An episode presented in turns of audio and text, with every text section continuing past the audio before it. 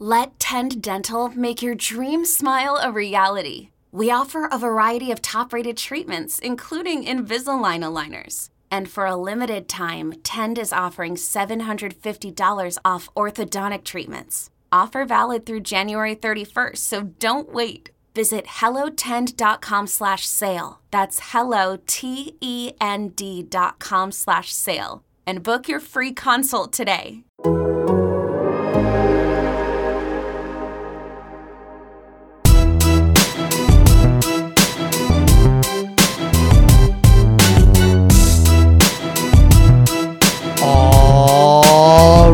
Everybody.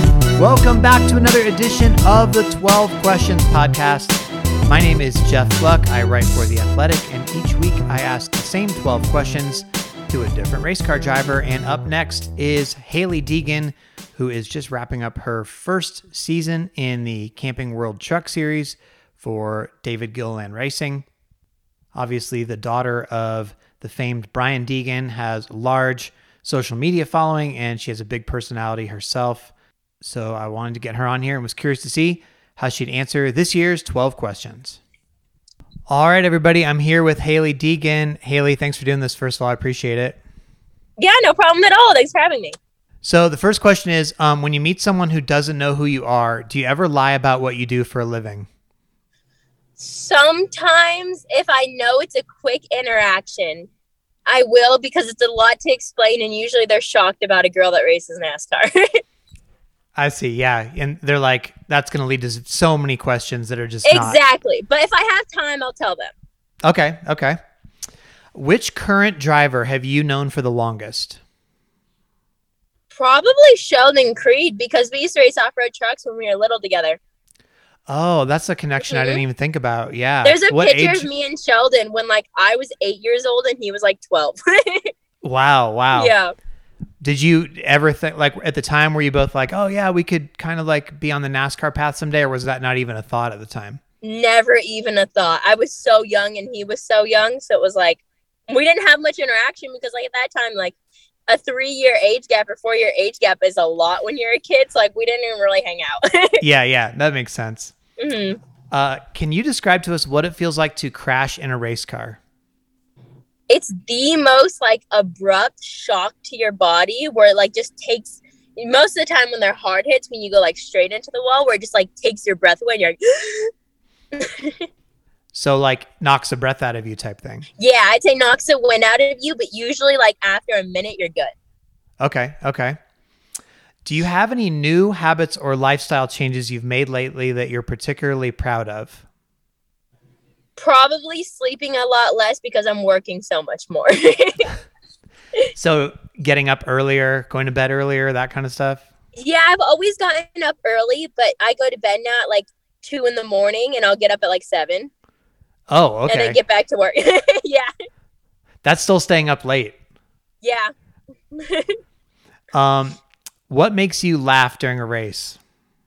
What makes probably the funniest or like I guess like the moment like kind of like that's like funny to me would be like when someone tries to take me out and kind of like messes themselves up instead of me. I'd say that was like that'd be the funniest moment for me. Has that happened more than once? yes. Oh, okay.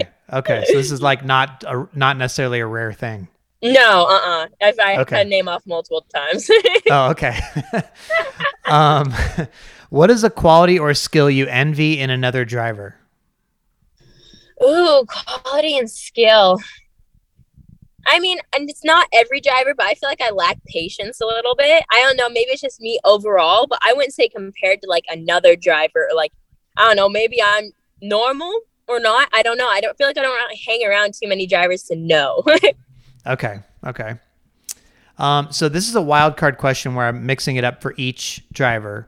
Mhm. Um, so your younger brother Haiden, he's obviously a rising star, or maybe already probably a star, you could say, on two wheels. Um, but you have more years in the spotlight than he has had. So, like when it comes to that kind of stuff, the attention, how what kind of advice do you give him on how to balance all of that?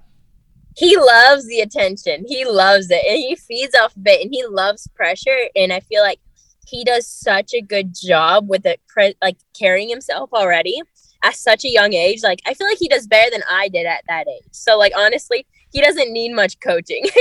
Oh, okay. So you Yeah. can get advice from him.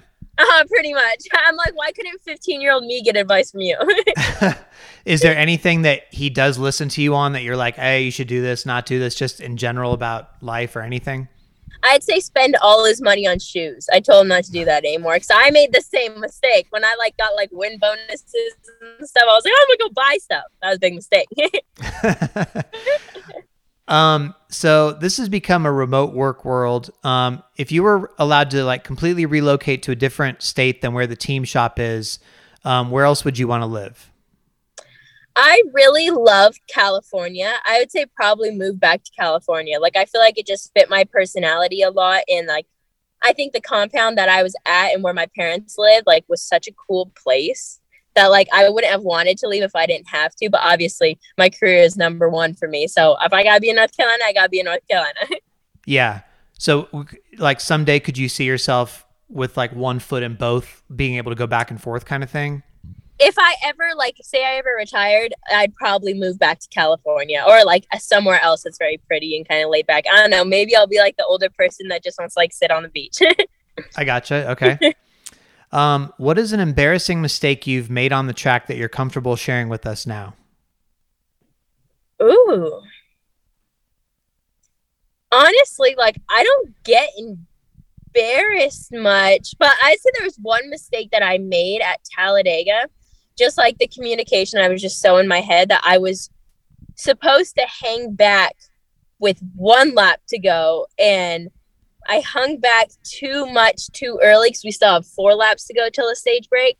And like it was just me being so focused. Like I thought I heard something that I didn't and like I just like I thought they said uh, my spotter said that, but he didn't. He said the right thing, and I just that was a mistake on my part, and so it kind of hurt me. But I think that's also why I avoided one of the big wrecks, and so like it kind of helped me. But I guess we wrecked out in the end, so it didn't really matter.